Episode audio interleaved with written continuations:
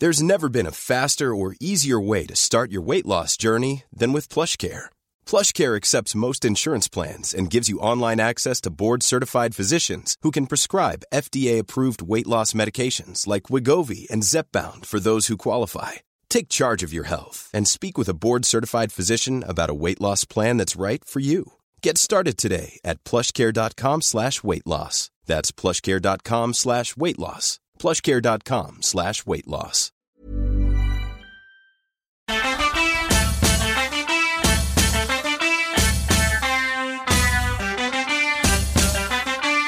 On ne peut plus peindre des intérieurs avec des hommes qui lisent et des femmes qui tricotent.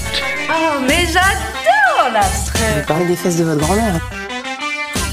C'est une vision occidentale de l'Orient, en recherche de pittoresque et d'exotisme. Un régal de culpabilité chrétienne. Vous savez qu'elle elle fait de la peinture. Pourquoi la dame elle est toute nue? Coucou vous Bienvenue dans Vénus s'épilait-elle la chatte Le podcast qui déconstruit l'histoire de l'art occidental. Cet épisode est le deuxième consacré à Frida Kahlo. Si vous n'avez pas encore écouté le premier, je vous conseille de le faire avant, ça vous permettra de mieux comprendre celui-ci. Dans cette deuxième partie, on continue à déconstruire un certain nombre de mythes qui entourent Frida Kahlo, toujours avec Hilda Trujillo, directrice du musée Frida Kahlo de Mexico.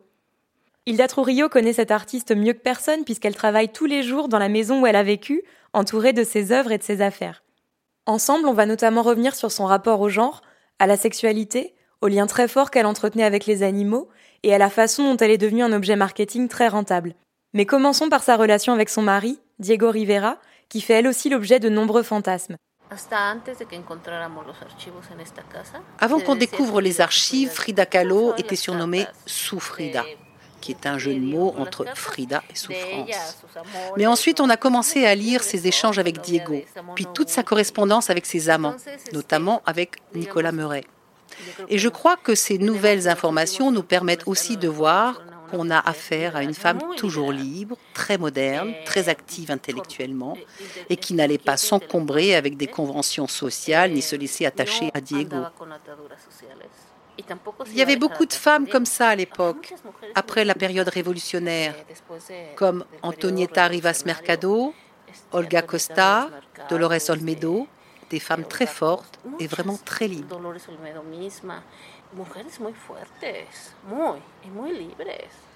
Pour mieux comprendre cette relation, ce que ça dit de Frida Kahlo et l'influence que ça a eu sur son travail, il faut revenir à leur rencontre. Diego Rivera avait 21 ans de plus que Frida Kahlo. La première fois qu'elle entend parler de lui, elle est étudiante à l'école préparatoire de Mexico, une école d'élite qui était aussi un boys club puisque Frida Kahlo fait partie de la première promotion mixte. Cette année-là, en 1923, elles sont 35 filles pour plus de 2000 étudiants. Diego Rivera est déjà un artiste reconnu, bien installé, et on lui a commandé une fresque pour décorer cette école. Diego Rivera est revenu, il est dans l'amphi. Et alors? Je dessine une femme à poil. Frida aimait beaucoup le regarder travailler, mais c'est seulement des années plus tard qu'elle le retrouve, pour une raison bien précise. Le père de Frida était photographe et il travaillait pour le gouvernement. Il était chargé d'établir l'inventaire architectural du Mexique. Il perd son travail avec la Révolution puisque le gouvernement est destitué, et la famille Kahlo se retrouve dans une situation de plus en plus précaire. Frida Kahlo retourne voir Diego Rivera pour lui demander conseil. Écoutez, je suis pas venue ici pour rire ni flirter. Voilà, je peins et je voudrais avoir votre avis de professionnel. J'ai absolument besoin d'une opinion tout à fait franche sur mes toiles. Tu es la fille de l'amphithéâtre Oui, c'est moi, mais, mais ça n'a rien à voir avec ça. Ah. Je veux simplement votre avis sur mes toiles. Qu'est-ce que tu en as à faire?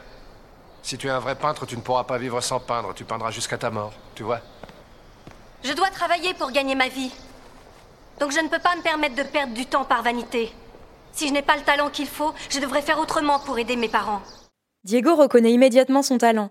Il l'encourage et c'est le début d'une amitié qui débouche assez rapidement sur une histoire d'amour, puis sur un mariage en 1929. Il y a toujours eu entre eux une réelle connexion artistique et une admiration sincère pour le travail de l'autre. Et même si leur style était très différent, on sait qu'ils se donnaient mutuellement beaucoup de conseils. Il y a une lettre de Frida à Diego à propos du portrait de Dorothy L., une femme qui s'est suicidée et dont la mère commande à Frida un portrait posthume. Dans cette lettre, elle lui demande son avis sur la meilleure façon de peindre cette jeune fille. Si elle la dessine en train de voler ou bien si elle fait un portrait en buste. On n'a pas la réponse, mais il semble qu'elle ait écouté ses conseils. Dans d'autres lettres, c'est Diego qui sollicite Frida. Pour le portrait de Zapata, il lui demande comment elle imagine la scène, comment placer le personnage par rapport au cheval. Ils s'aident mutuellement, ils se nourrissent. Frida et Diego avaient ce qu'on appellerait aujourd'hui une relation ouverte. Diego avait des maîtresses dans à peu près chaque ville où il passait, et de son côté, Frida a entretenu des relations avec des personnes qui avaient l'air plutôt chouettes, parmi lesquelles Joséphine Baker, le sculpteur Isamu Noguchi, le photographe Nicolas Meuret ou la chorégraphe Isadora Duncan. On va pas faire l'inventaire des conquêtes de Frida parce qu'il y en a beaucoup. Là où je veux en venir, c'est qu'elle a très tôt assumé sa sexualité, dans un contexte où c'était pas forcément évident. Elle avait ses amantes, elle était ouvertement bisexuelle, et elle a vu dans la sexualité une façon de célébrer la vie. C'est un des aspects de Frida qui plaît le plus aux jeunes aujourd'hui. Et c'est vrai que cette approche très ouverte de la sexualité, à cette époque, dans un Mexique si traditionnel, c'est quelque chose de rare, de précieux. Elle a accordé beaucoup de valeur à cette ouverture d'esprit, elle l'a incarnée, elle en était très fière. Le terme est évidemment anachronique, mais Frida Kahlo a été slut-shamée quand elle était adolescente pour avoir couché avec euh, Dieu sait qui. Et ce qui est très intéressant, c'est que même si on était en 1925 et qu'elle avait 18 ans, elle s'est tout de suite rendue compte que le problème venait pas d'elle. À ce moment-là, elle a écrit Il va me falloir être l'amie de ceux qui m'aiment tel que je suis. Elle a évoqué la sexualité dans plusieurs de ses œuvres, notamment un tableau où elle se représente avec les jambes écartées et la main qui disparaît sous sa jupe relevée. Si le tableau lui-même laisse plus ou moins planer le doute, elle disait très clairement qu'elle s'était représentée en train de se masturber. Dans deux autres tableaux, on retrouve exactement le même motif de deux femmes nues, avec une qui a la tête sur les genoux de l'autre. Les interprétations sont pas certaines, mais il est probable que ce soit Frida avec une de ses amantes. la noche irá sin prisa de nostalgia. Habrá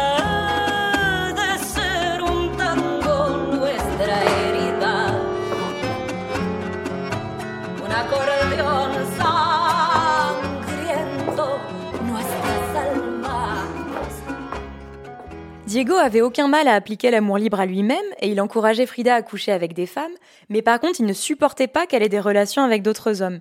Là on parle des années 30, mais finalement c'est quelque chose qui est encore assez répandu dans l'imaginaire collectif, cette idée que des relations lesbiennes sont des petits à côté du couple hétéro et ne mettent pas un mariage en danger par exemple. Et en fait quand on creuse cette relation, qui par ailleurs était très moderne sur plein d'aspects, on se rend compte qu'elle échappait pas à un fonctionnement hétéropatriarcal assez classique avec de nombreuses inégalités. Il y a d'abord une différence énorme et très genrée dans leur façon de pratiquer l'art. Diego était un muraliste, c'est-à-dire qu'il peignait des espaces entiers qui étaient souvent immenses et ouverts au public. Tandis que Frida, toute sa vie, a peint des tableaux de dimensions assez modestes, voire très petites, qu'elle a rarement eu l'occasion d'exposer. Dans cette relation, il y a aussi la question de l'argent qui est centrale. Diego en avait beaucoup plus que Frida, et il l'a longtemps aidée financièrement. Ça partait d'une excellente intention, c'était pour la soutenir, elle, en tant qu'artiste débutante, mais ça a contribué à créer entre eux un lien de dépendance assez fort. Au début de leur mariage, surtout, c'est assez frappant. Frida a quasiment arrêté de peindre et mis toute sa vie entre parenthèses pour se consacrer à son rôle d'épouse. Sa biographe, Aiden Herrera, résume assez bien la situation. Je cite L'emploi du temps quasi surhumain du peintre ne stimulait nullement la productivité de Frida. Au contraire, elle apprit que la meilleure façon de voir son mari était de rester à son côté sur les chantiers et de lui abandonner le rôle de génie pour se contenter de celui de femme du grand homme. À cette époque, Frida Kahlo devient donc une épouse modèle. Elle prépare des petits plats à Diego et elle lui apporte tous les midis sur les chantiers, comme le faisait avant elle Guadalupe Marine, l'ex-femme de Diego. D'ailleurs, c'est elle qui a appris à Frida comment cuisiner les plats préférés de Diego. En 1930, Diego et Frida s'installent à San Francisco parce que Diego a une commande d'une grande fresque là-bas. Ils resteront aux États-Unis plusieurs années et pendant tout ce temps, Frida Kahlo vit dans l'ombre de son mari. Vous êtes peintre aussi, Madame Rivera? Non, j'ai eu le temps? Elle est bien meilleure que moi. Vous verrez. Même si Diego admirait sincèrement le travail de Frida, son besoin d'être en permanence au centre de tout a largement affecté leur relation, et il avait des comportements qu'on qualifierait aujourd'hui de maltraitance psychologique. En 1932, Frida a fait une fausse couche qui l'a énormément affectée, et la même année, elle a perdu sa mère. Elle est repartie quelques semaines au Mexique pour l'enterrer, et une amie de Frida, Lucienne Bloch, raconte que quand elle est revenue aux États-Unis, elle était dévastée, ce qui est assez compréhensible, et que Diego était absolument tyrannique avec elle. Il était irrité par la simple présence de Frida et lui faisait une espèce de chantage affectif en lui reprochant d'être trop absorbé par sa souffrance à elle pour s'occuper de lui. Diego lui-même, dans son autobiographie, reconnaît ses penchants pervers. Je cite Quand j'aimais une femme, plus je l'aimais et plus je voulais lui faire du mal. Frida n'a été que la victime la plus évidente de ce trait de caractère dégoûtant.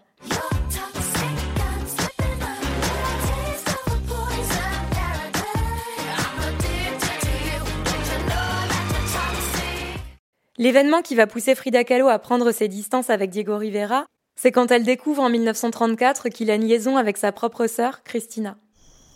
On peut dire que ma vie a été marquée par deux accidents. Le tramway et toi. Tu es de loin le pire des deux. Après avoir découvert cette liaison, Frida Kahlo est entrée dans une dépression assez sévère. Elle s'est réconciliée assez rapidement avec sa sœur qui comptait beaucoup pour elle, mais elle a quitté Diego. Ils se sont éloignés quelque temps, puis ils ont repris progressivement une relation amicale un peu plus apaisée, avec toujours une dimension financière, puisque Diego continuait d'aider Frida. Ils ont divorcé en 1939 pour se remarier l'année suivante, et au moment de ce remariage, Frida Kahlo pose deux conditions. Elle refuse que Diego continue à lui donner de l'argent et qu'ils aient ensemble des relations sexuelles. Ça, c'est très subversif quand on y réfléchit parce que ça remet totalement en question les fondements mêmes du mariage. C'est à partir du moment où Frida Kahlo est devenue indépendante financièrement qu'elle a recommencé à peindre de façon beaucoup plus régulière et qu'elle a produit un certain nombre de ses chefs-d'œuvre pour lesquels elle est aujourd'hui reconnue. Si j'insiste sur tout ce que cette relation a de patriarcal et d'inégalitaire, c'est parce que ça a généré de vrais déséquilibres. Diego Rivera, qui était un artiste puissant et reconnu, n'a jamais arrêté de travailler, quel que soit l'état de ses relations avec sa femme, tandis que sur Frida Kahlo, ça a eu des conséquences très concrètes sur sa productivité. Après avoir découvert la liaison entre Diego et Christina, elle était tellement dévastée que l'année suivante, elle a seulement peint deux tableaux. Parmi eux, il y a cet autoportrait assez connu où elle se représente en costume d'homme, avec les cheveux très courts, qui symbolisent son état d'esprit du moment.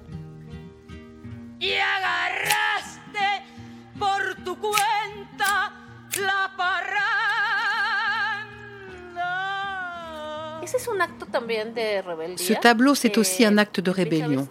Elle a commencé à s'habiller de façon traditionnelle pour plusieurs raisons. D'abord pour créer son personnage, puis en hommage à sa famille, et aussi parce que ça plaisait à Diego. Mais quand elle découvre cette liaison, c'est une vraie rupture pour elle. Elle se coupe les cheveux et elle recommence à s'habiller à l'occidental. C'est une façon d'exprimer son rejet et sa colère contre Diego. Ce que cet autoportrait montre aussi, c'est que Frida Kahlo avait un rapport au genre assez libre, assez queer, même si évidemment on n'utilisait pas ce terme à l'époque. C'est quelque chose qu'elle a eu la chance d'expérimenter assez tôt, dès l'enfance. Quand elle est tombée malade à 6 ans, son père lui a fait faire beaucoup de sport pour fortifier sa jambe, notamment du vélo, du patin à roulettes ou de la lutte, qui étaient des sports réservés aux garçons. Il y a aussi une photo de famille prise par son père quand elle avait 14 ans, où tout le monde est sur son 31, et Frida Kahlo, très clairement, performe la masculinité. Elle a tiré ses cheveux en arrière, elle s'habille en costume d'homme, et elle regarde l'objectif un peu avec un air de défi. En ce qui concerne cette ambiguïté de genre, je ne m'avancerai pas à dire que c'était conscientisé, mais c'est évidemment un thème qui l'a intéressée et qu'elle a représenté dans ses œuvres. Il y a un tableau ici dans la salle 3 du musée auquel quasiment personne ne prête attention. C'est un autoportrait de profil et c'est impossible de dire s'il s'agit d'un homme ou d'une femme. Il y a plusieurs autres dessins comme celui-ci dans son journal où elle met en scène cette cohabitation du masculin et du féminin. À partir des années 40, elle s'est mise à vraiment accentuer sa moustache dans ses autoportraits. Exagérer ses traits dans sa peinture, c'était d'abord une façon d'exprimer sa souffrance, mais en ce qui concerne la moustache, c'était aussi une façon d'explorer son propre rapport au genre. C'était aussi quelque chose qui faisait partie de sa relation avec Diego. Il y a une lettre où elle raconte qu'un jour elle s'est rasé la moustache et Diego était furax parce qu'il adorait la moustache de Frida. Il y a aussi d'autres lettres où Frida parle de Diego d'une façon très amoureuse, très sensuelle, et les termes qu'elle utilise pour le décrire, c'est des choses qui sont traditionnellement associées au féminin. Elle dit qu'elle adore ses seins, sa grâce, ses gestes lents, et ce que racontent ces lettres, c'est aussi des identités et des esthétiques relativement détachées des normes binaires. Frida Kahlo, comme la plupart des femmes artistes, a subi du sexisme toute sa vie. L'exemple le plus frappant, c'est quand en 1942 elle se présente en tant que membre fondateur du Collège national de Mexico, l'équivalent de l'Académie française. Elle se présente sur les conseils d'un de ses amis, et sa candidature est refusée, au même titre que celle de la seule autre femme qui se présente aussi. Elle était elle-même très consciente de ce sexisme, même si elle n'utilise pas ce mot-là pour des raisons d'époque et de contexte, mais elle écrit dans une de ses lettres Les hommes sont les rois, ils dirigent le monde. C'est peut-être aussi cette clairvoyance qui a contribué à en faire une icône féministe dans les années 70. Mais là encore, comme à chaque fois avec Frida Kahlo, c'est un petit peu plus compliqué qu'il n'y paraît. Le passage qui va suivre parle de féminicide. Pour passer directement à la suite, vous pouvez avancer d'une minute. Dans une de ses œuvres, elle a représenté une scène très violente qu'elle avait lue dans le journal, celle d'un homme qui avait tué sa femme parce qu'il l'a soupçonné de le tromper. On est en 1935, ça veut dire que les féminicides existaient déjà. Pour rappel, un féminicide, c'est un homme qui tue sa conjointe ou son ex-conjointe, souvent parce qu'il a l'impression qu'elle est en train de lui échapper. On ne sait pas exactement pourquoi Frida Kahlo a représenté ce féminicide, mais ce qui est certain, c'est qu'à l'époque, c'était exceptionnel de mettre ça dans une œuvre d'art et de rendre visible cette femme qui avait été tuée par son conjoint.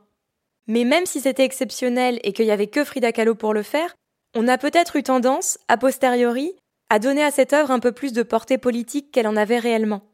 Frida Kahlo a dit qu'elle avait peint cette œuvre par empathie pour la victime, parce qu'elle-même, à l'époque, se sentait, je cite, assassinée par la vie. C'est une des deux seules œuvres qu'elle peint en 1935, après avoir découvert la liaison entre Diego et Christina, et il est possible qu'elle ait utilisé cette histoire pour exprimer sa propre souffrance.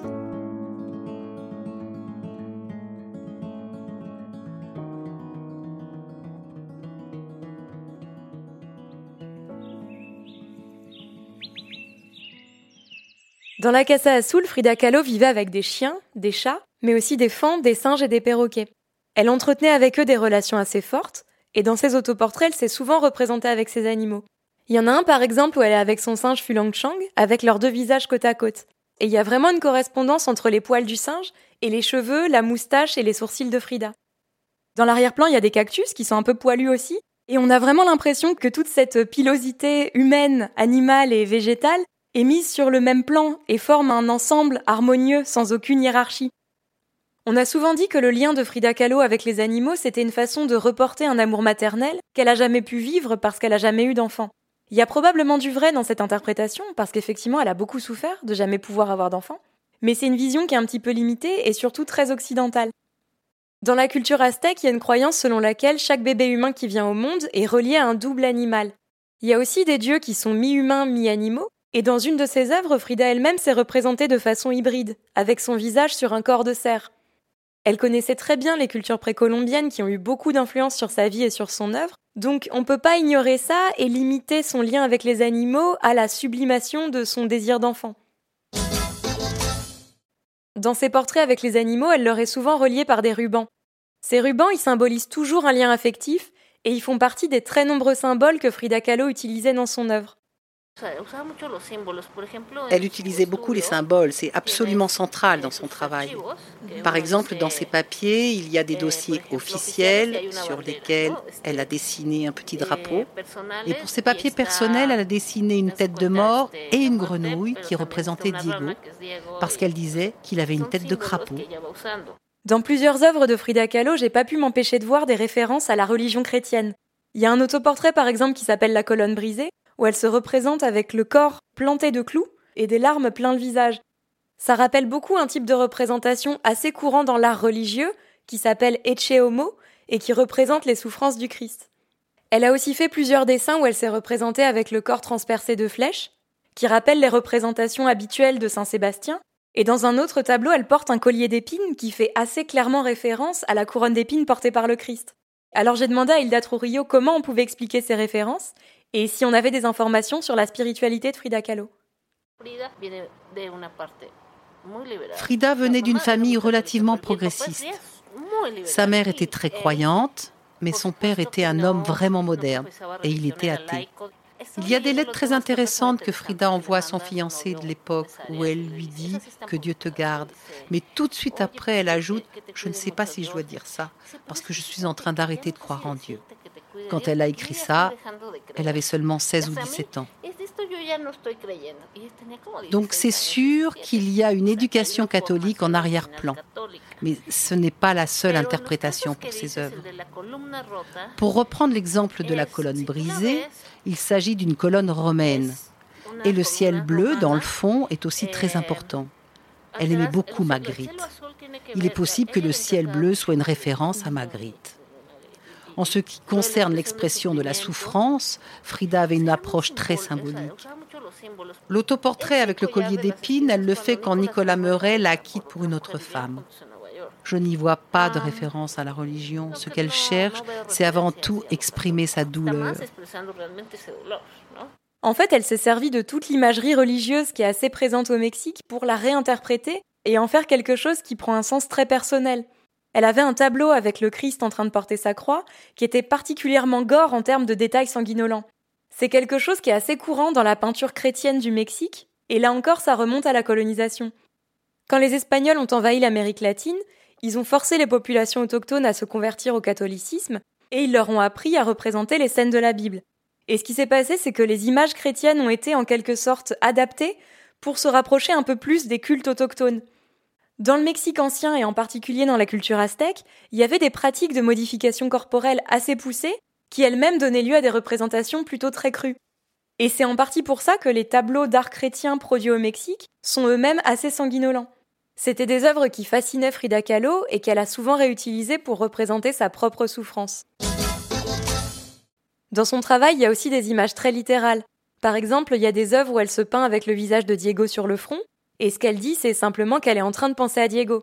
Et à cause de ce goût pour les symboles, pour les représentations de son inconscient et pour les associations d'idées, elle a souvent été rapprochée des surréalistes. Le surréalisme, c'est un mouvement qui se développe à Paris dans les années 20 et qui est directement inspiré des théories de Freud sur l'inconscient. C'est un mouvement qui fait partie des avant-gardes et qui cherche à rendre visibles dans l'art les représentations des rêves et les processus de création inconscient. Mais Frida Kahlo s'est jamais identifiée au surréaliste et elle a toujours refusé cette étiquette.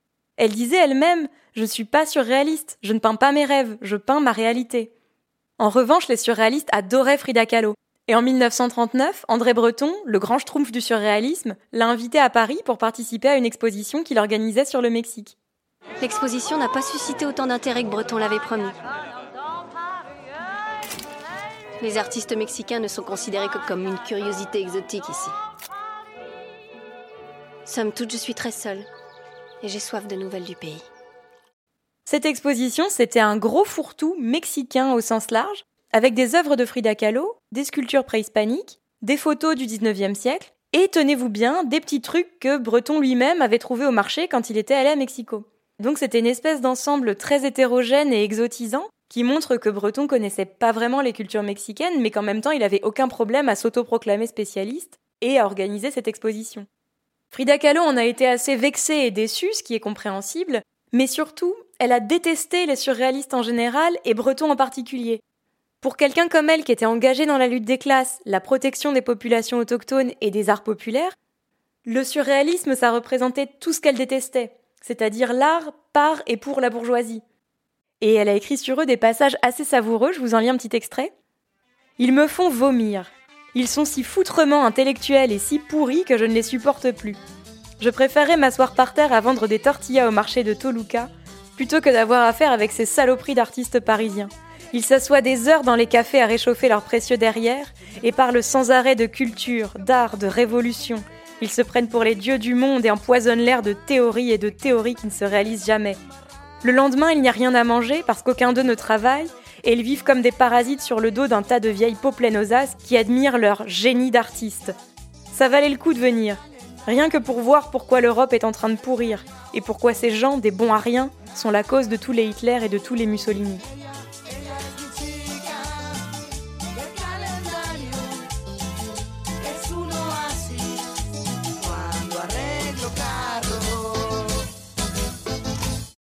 Venons-en à la grande question. Pourquoi voit-on Frida Kahlo partout? C'est peut-être la seule femme artiste que tout le monde connaît, et malheureusement je pense pas que ce soit uniquement grâce à son œuvre. On voit son image partout, sur un tas d'objets dérivés qui n'ont rien à voir ni avec sa vie ni avec son œuvre, et c'est une image qui capitalise sur son fameux monosourcil, tout en prenant grand soin à ne jamais montrer ni sa moustache ni son handicap. Alors je me suis demandé d'où venaient tous ces objets dérivés, et pourquoi ils étaient si différents de ce que Frida Kahlo a réellement été. Le marketing, ça c'est pas nous, ça vient de la famille. Il y a des abus avec lesquels on n'est évidemment pas d'accord. Mais nous, on ne peut rien y faire, c'est leur droit. La famille a vendu les droits à une entreprise nord-américaine d'origine vénézuélienne. Et c'est elle qui exploite les droits du nom.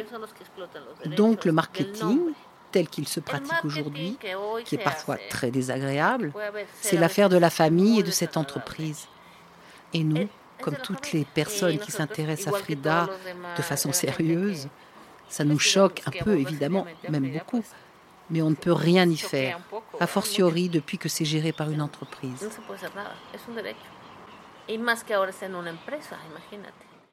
Cette entreprise, c'est la Frida Kahlo Corporation qui a été créée en 2004 par Isolda Kahlo, la nièce de Frida, et un homme d'affaires vénézuélien relativement obscur qui s'appelle Carlos Dorado. C'est une entreprise qui génère plusieurs millions de dollars par an en vendant tout un tas de produits dérivés de la cafetière au vernis à ongles, et elle a même créé un musée Frida Kahlo à Playa del Carmen, une station balnéaire très touristique à l'est du Mexique. Le problème dans ce musée, c'est qu'il n'y a aucune œuvre originale de Frida Kahlo. C'est uniquement des reproductions ou des photos de ses œuvres, pas toujours en taille réelle, des reconstitutions plus ou moins hasardeuses de certaines parties de sa maison, et surtout une immense boutique. Ce qu'il faut savoir, c'est que la famille détient uniquement les droits sur le nom, pas sur l'œuvre. Les droits sur l'œuvre, Frida les a transmis à Diego, qui lui-même les a confiés à un trust à la Banque du Mexique. Ça veut dire que toutes les œuvres sont protégées. Par exemple, il y a une bière Frida Kahlo avec un petit dessin sur l'étiquette, mais ça n'a rien à voir avec l'œuvre de Frida. En fait, toutes ces marques qui vendent de la guimauve Frida Kahlo, des serviettes hygiéniques Frida Kahlo ou je ne sais quoi, elles n'ont aucun droit sur son œuvre. Bien sûr, il y a une surexploitation du marché, mais nous, on interdit que les œuvres soient utilisées dans ce cadre. À part bien sûr s'il s'agit d'un projet sérieux comme le film avec Salma Hayek, ou pour des livres de recherche, là bien sûr on permet que ces œuvres soient utilisées. Mais nous n'avons aucun lien avec la marque Frida Kahlo. Il y a un truc assez drôle sur le site de la Frida Kahlo Corporation qui dit, je cite, La marque représente un rôle modèle féminin, une femme forte qui transcende et dépasse les barrières culturelles, temporelles et sociales, grâce à sa personnalité unique et iconique, et encourage le monde à penser différemment et à être différent. C'est d'un cynisme sans nom quand on sait que cette différence, pour Frida Kahlo, c'était un réel handicap dont elle a souffert toute sa vie. Ce qui est intéressant avec cette marque, et c'est peut-être le secret du capitalisme, c'est qu'elle a réussi à présenter Frida Kahlo comme un personnage subversif, ce qui historiquement est tout à fait vrai, tout en gommant précisément tout ce qu'elle avait de subversif. Mais le phénomène s'est étendu bien au-delà de cette entreprise. Un des exemples les plus marquants, c'est le filtre Snapchat Frida Kahlo qui a été mis en place en 2017. C'était un filtre qui vous mettait des fleurs dans les cheveux, du rouge à lèvres, alors que Frida Kahlo n'en portait quasiment jamais, mais bref, et surtout qui éclaircissait la peau. On s'en est rendu compte en le passant sur un tableau réel de Frida Kahlo, qui est ressorti beaucoup plus clair. Donc dans tout ce marketing autour de Frida Kahlo, il y a aussi un phénomène d'invisibilisation et d'appropriation culturelle c'est-à-dire le fait de capitaliser sur des esthétiques et des coutumes qui appartiennent à ce qu'on appelle des minorités culturelles, et de les vendre à des personnes blanches qui elles-mêmes se les approprient sans savoir ni ce que c'est, ni d'où ça vient. Il est très important de préciser aussi que quand Isolda Kahlo, la nièce de Frida, a fondé cette entreprise, c'était pas du tout ça qu'elle avait en tête, et elle s'attendait pas à ce que ça prenne ces proportions-là. Elle adorait sa tante, elle était très proche d'elle, et l'idée de départ de cette entreprise, c'était vraiment de lui rendre hommage. Frida et Christina Kahlo étaient assez impliquées dans l'aide sociale au niveau de leur quartier. Par exemple, elles allaient souvent porter de la nourriture à des mères célibataires. Et l'idée d'Isolda Kahlo, quand elle a fondé cette entreprise, c'était de poursuivre cette tradition d'aide sociale, qui devait être financée en vendant des produits dérivés Frida Kahlo. Ce qui s'est passé, c'est qu'elle s'est associée avec cet homme d'affaires, Carlos Dorado, qui a été actionnaire majoritaire de l'entreprise dès sa création. Et quand Isolda Kahlo est morte en 2007, la société a définitivement abandonné toutes ses ambitions sociales. C'est intéressant aussi de se rendre compte que cette fascination autour du personnage de Frida Kahlo, qui aujourd'hui prend les proportions absurdes qu'on connaît, c'est pas quelque chose de nouveau. Ça existait bien avant cette entreprise et même de son vivant.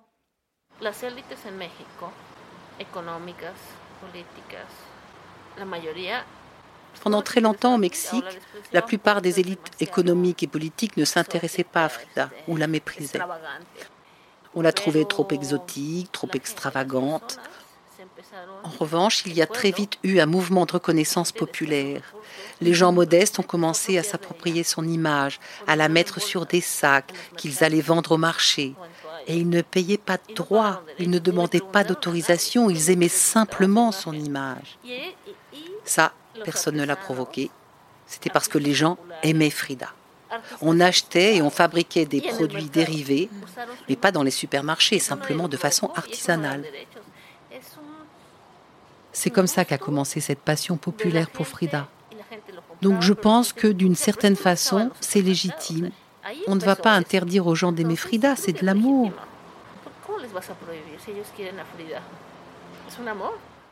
Dans les années 70, le Musée des Beaux-Arts de Mexico a organisé une grande exposition sur Frida Kahlo, et dans cette exposition, il y avait d'immenses reproductions de ses photos personnelles qui occultaient presque ses œuvres.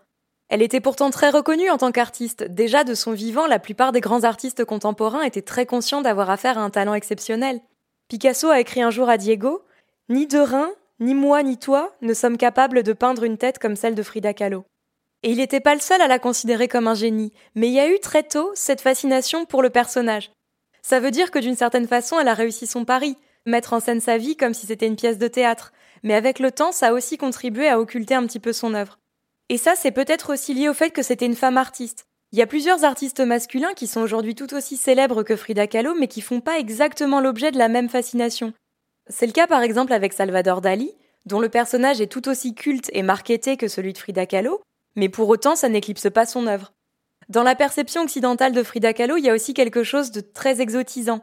C'est pas anodin que souvent tout ce qu'on retient d'elle, ce soit uniquement les couleurs et les fleurs dans les cheveux. Et ça, c'est assez révélateur de cette idée que pour une femme, c'est toujours l'image et le paraître qui sont les plus importants. Et finalement, qu'elle soit artiste n'y change pas grand-chose. Frida Kahlo a attendu toute sa vie une reconnaissance officielle de son pays, mais de son vivant, elle a eu une seule exposition personnelle au Mexique. Elle a été organisée par son amie Lola Alvarez Bravo, qui était photographe et qui avait aussi une galerie à Mexico. Elle a organisé cette exposition en 1953 parce qu'elle se rendait compte que la santé de Frida Kahlo déclinait à vue d'œil et elle voulait absolument lui rendre hommage de son vivant. À ce moment-là, Frida Kahlo était vraiment au plus mal et son médecin lui avait interdit d'aller à l'exposition parce qu'elle devait rester alitée. Mais c'était tellement important pour elle qu'elle a décidé de faire transporter son lit jusqu'à la galerie. Elle a été très heureuse de cette exposition et elle est morte moins d'un an plus tard. Je veux que tu brûles ce traître de corps. Je veux pas commentaire. J'ai passé suffisamment de temps allongé. Brûle-le. Les derniers mots qu'elle a écrits dans son carnet, c'est J'espère que la sortie sera joyeuse et j'espère ne jamais revenir. Après sa mort, son corps a été présenté au public au Palais des Beaux-Arts de Mexico, ce qui constitue un hommage officiel même si c'était un peu tard, et ensuite elle a été incinérée comme elle le souhaitait. Quatre ans après sa mort, sa maison a été transformée en musée. Certaines pièces comme son atelier ont été laissées en état, et la plupart des affaires de Frida Kahlo y sont toujours conservées. Ses cendres se trouvent aujourd'hui dans sa chambre, dans une statuette précolombienne qui se tient debout.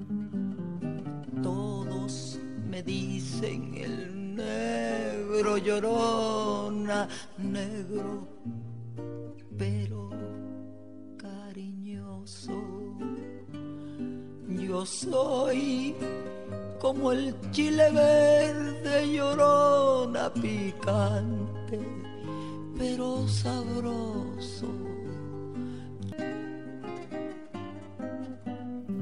J'espère que ces deux épisodes sur Frida Kahlo vous ont plu et vous ont permis d'un peu mieux la connaître. Un immense merci à Hilda Trujillo qui m'a accueilli dans ce merveilleux endroit qu'est la Casa Azul. Et un grand merci à vous d'avoir écouté cet épisode de Vénus et Piletel la chatte, un podcast écrit et réalisé par moi, Julie Bozac. Voix française Corinne Guédet. Prise de son du doublage Fanny Cohen-Moreau. Mixage Lorline Dabadi. Et la musique, c'est Chica de Calendario des Cumbia Queers. Cet épisode vous a plu et que vous voulez m'aider à le rendre plus visible, le meilleur moyen c'est de laisser 5 étoiles et un commentaire sur Apple Podcast. Toutes les références sont dans la description de l'épisode et les œuvres sont sur le compte Instagram at Vénus le. Je vous embrasse si vous le voulez bien et à très vite pour un nouvel épisode.